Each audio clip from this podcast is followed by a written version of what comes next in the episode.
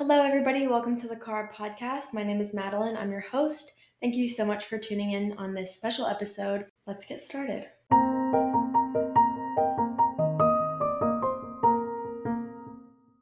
A couple of y'all requested that we talk about relationships and purity and and I've been really excited to get into this because I think that especially where the demographic of listeners is is more people my age who are getting into more serious relationships, or maybe you're in high school and are going through beginning of dating. And so this is a really exciting episode. Um, we're going to be talking about friendships, dating relationships, marriage, breaking up, purity.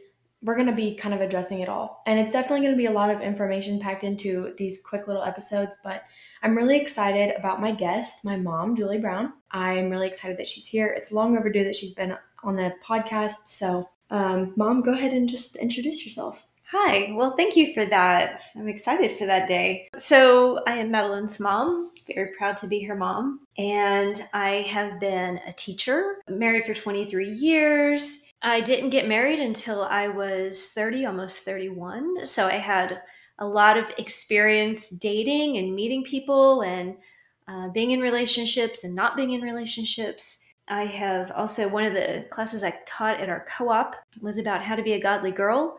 It was kind of designed for those tweeners as they were getting ready to enter into teens and dating, and just to try to help guide them in all the craziness and confusion that could come with that.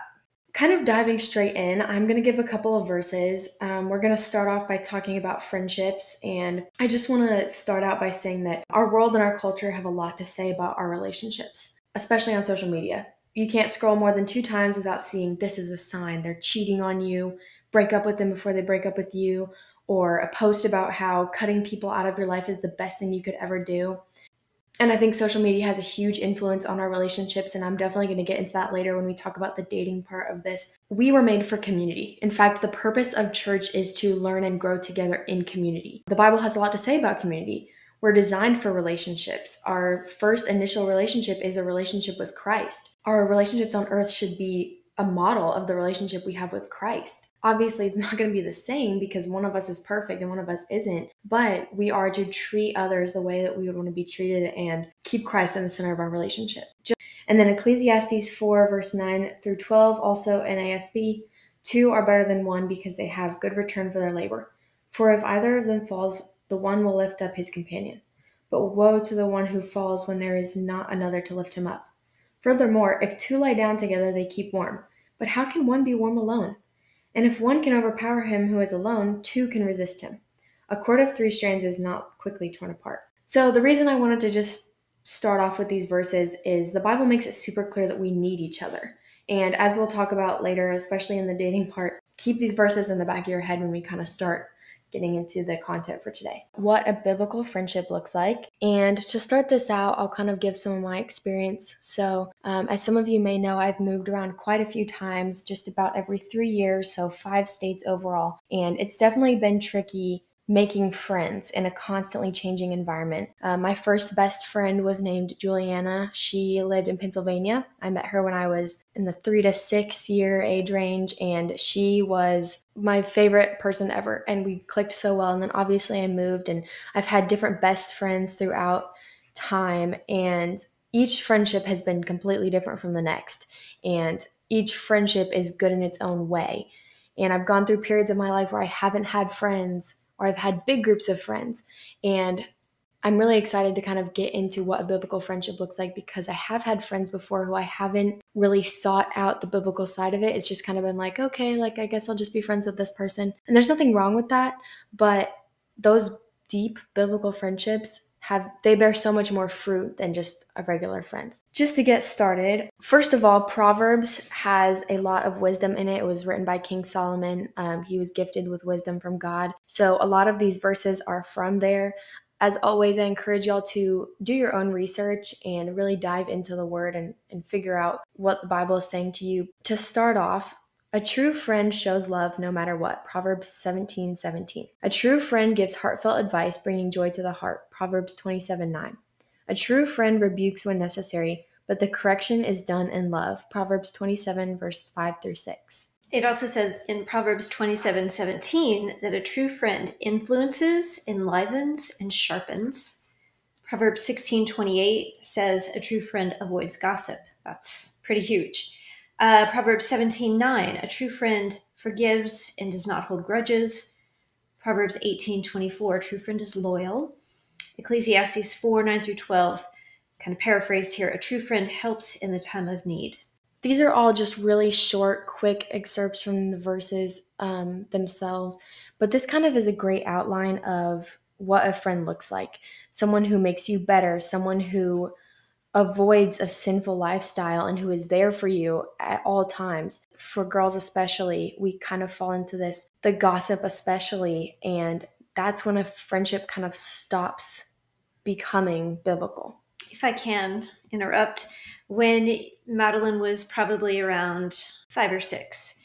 Um, we were new to an area, new to California, making friends, and there was a probably a trio of girls that you had become friends with. Mm-hmm. And I can remember it was around that age, um, just talking to you at night because five and six year olds aren't necessarily gossiping, but there that's when I first started seeing just some selfishness and some ugliness coming out because of jealousy. One girl was jealous that two of the girls were, you know, closer and trying to angle her way in. And you, Madeline, were kind of stuck in the middle because you were trying to be the peacemaker and you wanted to be friends with everyone. And it just made it really, really hard to develop a friendship because you're walking on eggshells all the time. Who do I trust? Who's going to, you know, who's actually authentic and real?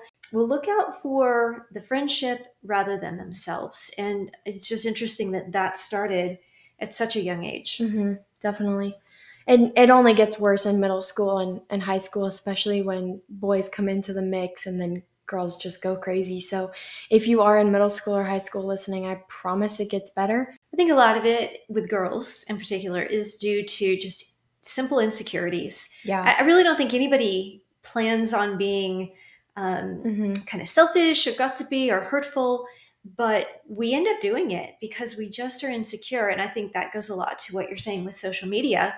That plays into all of that insecurity and Definitely. uncertainty. On the flip side for guys who are listening it might not be that you struggle with gossip so much but i want to add that in guys relationships obviously it's, it's different. You're not necessarily talking about super deep emotional things all the time but i would encourage you to uh, make yourselves available to be there for each other and let your friends know that you do care about them and not necessarily in a super sappy way, but be there for each other and have these conversations about Jesus and avoid talking about lustful things and encouraging sinful things in your friends. Keep each other accountable. Um, a lot of this still applies the loyalty, the um, influence, and the sharpens because I heard this quote that I stick to a lot. You are the the makeup of the five closest people to you. So, who are those five closest mm. people? Are they people that are encouraging you to, oh, do it, bro? Like, that would be so sick, but you know it's wrong? Or is it someone that is going to be challenging you to do the right thing? So, I would definitely keep that in the back of your mind. There's no part of this that doesn't apply to, um, to anyone. I kind of want to get into what is a friendship with a non believer or those who live differently than you look like? And to kind of start this off, I want to talk about how in high school I had a friend group that was just a bunch of very different people. For me, I love bringing people together who are different. I think that there's something really beautiful about um, and challenging about spending time with people who are different than you. But it started to get tricky when I found myself, especially freshman year, hanging out with people who weren't really good influences on me. And I started doing things like um, to be transparent, like cussing. And that's something that I never did and I don't do now. But I started doing these things that I was like, this is not me. And it's because I'm hanging out with these people who were non believers, who were living lives of sin. And so I really had to start distancing myself, and especially my senior year when I, I really started to take my faith seriously, I completely distanced myself because I just really couldn't handle being around these people who were bringing me down. Let me also say that I do have multiple friends. In fact, one of my best friends is a non believer, and that's okay too. But I needed to get to the point in my faith where I was mature enough to say, that's how you live your life, but I'm not going to let it affect me. for friendships with non believers is it's good to have someone who pushes us and tests us, but the friendship can only go so far because you're not connecting on that deep spiritual level. 1 Corinthians 15:33 says, "Do not be deceived, bad company ruins good morals."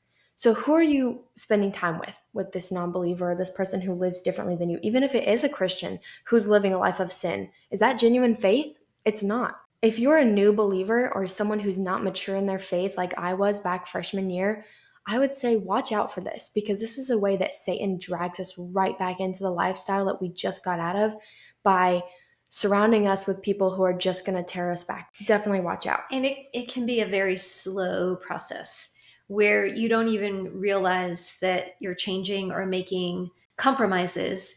And then the next thing you know, you might not recognize yourself and who you've become and what you're doing. And then it's a long road back. Yeah. I mean, you can you can do it. It's not like oh, don't be friend don't be friends with anyone who's not a Christian. So the last thing I want to be- say about friendships is how do we handle friendships that are unhealthy or even recognize that maybe this isn't a friendship that's necessarily serving me as I should? And how do I handle that? How do I say to someone, I'm sorry, but this friendship is just not good for me? Um, there's been multiple times in my life where someone has just straight up told me, essentially broke up with me in the friendship sense. And it was really, really painful for me. And I, I still don't understand why to this day. And that's definitely not the way to go about it be firm and stand firm in your convictions, but at the same time, we're called to do these things with grace. Telling someone how awful they are is, is not the way to go. Proverbs warns us about friendships that lead us into sin or encourage and allow it. My advice would be that if you sense that there's a friendship that's not serving you, it's okay to say, hey, I need some space. Be graceful about it, but it's okay. Recently, I left Trevecca, as I've talked about before. I just had the sense that God was giving me a hard reset. Um, I don't think I talked to anyone from there anymore, which is super crazy that that just ended so abruptly. A few months later, I started kind of reconnecting with these people, with a couple people from Trevecca. And so it just took some space for those friendships to kind of have a reset. And I think that you want to make sure that you have boundaries. Yeah. And so with friendships that might be unhealthy or whether they're with Christians or non believers, you you need to know what your boundaries are and until you can identify those you're going to run a risk so i think for me when i'm when i'm talking about friendships and that kind of thing just people who are asking i would say you need to know your boundaries. Um, where where where are they? Are they boundaries set by christ? Or is that the standard or are you going to go with worldly boundaries? Because those are two very different things. So once you know your boundaries and set your boundaries and decide to live by your boundaries especially if they're godly, Christ centered boundary, boundaries. And I'm so grateful for these friendships that I have. And I want to stress kind of concluding this this friendship segment right here like having a friendship with the same gender is really important. I did not realize how much I needed good girlfriends until this year when I finally had them and I was like, "Oh my word, having Christian girlfriends is so important." You can't just have a boyfriend. You can't just have 100% agree with that. Uh, it took me a little bit longer to figure out that I needed girlfriends. I think we all will agree that girls are just tricky and we can be catty and we can be superficial and shallow and all those things. And what I have found is that I don't necessarily need to be surrounded by numerous people. I I don't need a group. I don't need a posse. I just if I, one two people that I know I can depend on and I am in really good shape. Now that doesn't mean I don't have other friends. I'm just talking about the really close ones that I can get 100% real with, be myself and know that they are there to help me and not judge me. Yeah.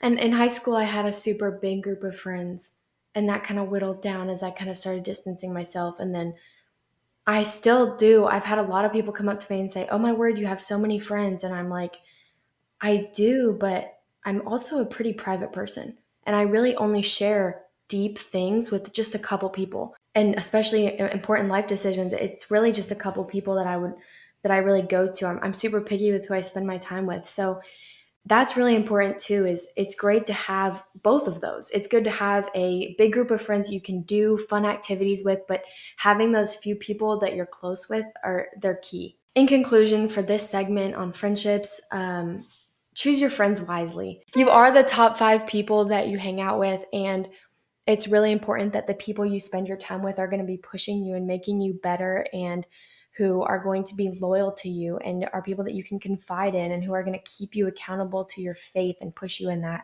For me, I've always wanted really, really good friends. And it's something that I've prayed for for so long. And I'm so, so grateful that even though I had to wait 20 years, I have it now. And it was worth the wait. It was really worth the wait. And all of the past friendships that I've had that have really hurt my feelings have been um, good experiences because now I'm really grateful for the friends that I do have.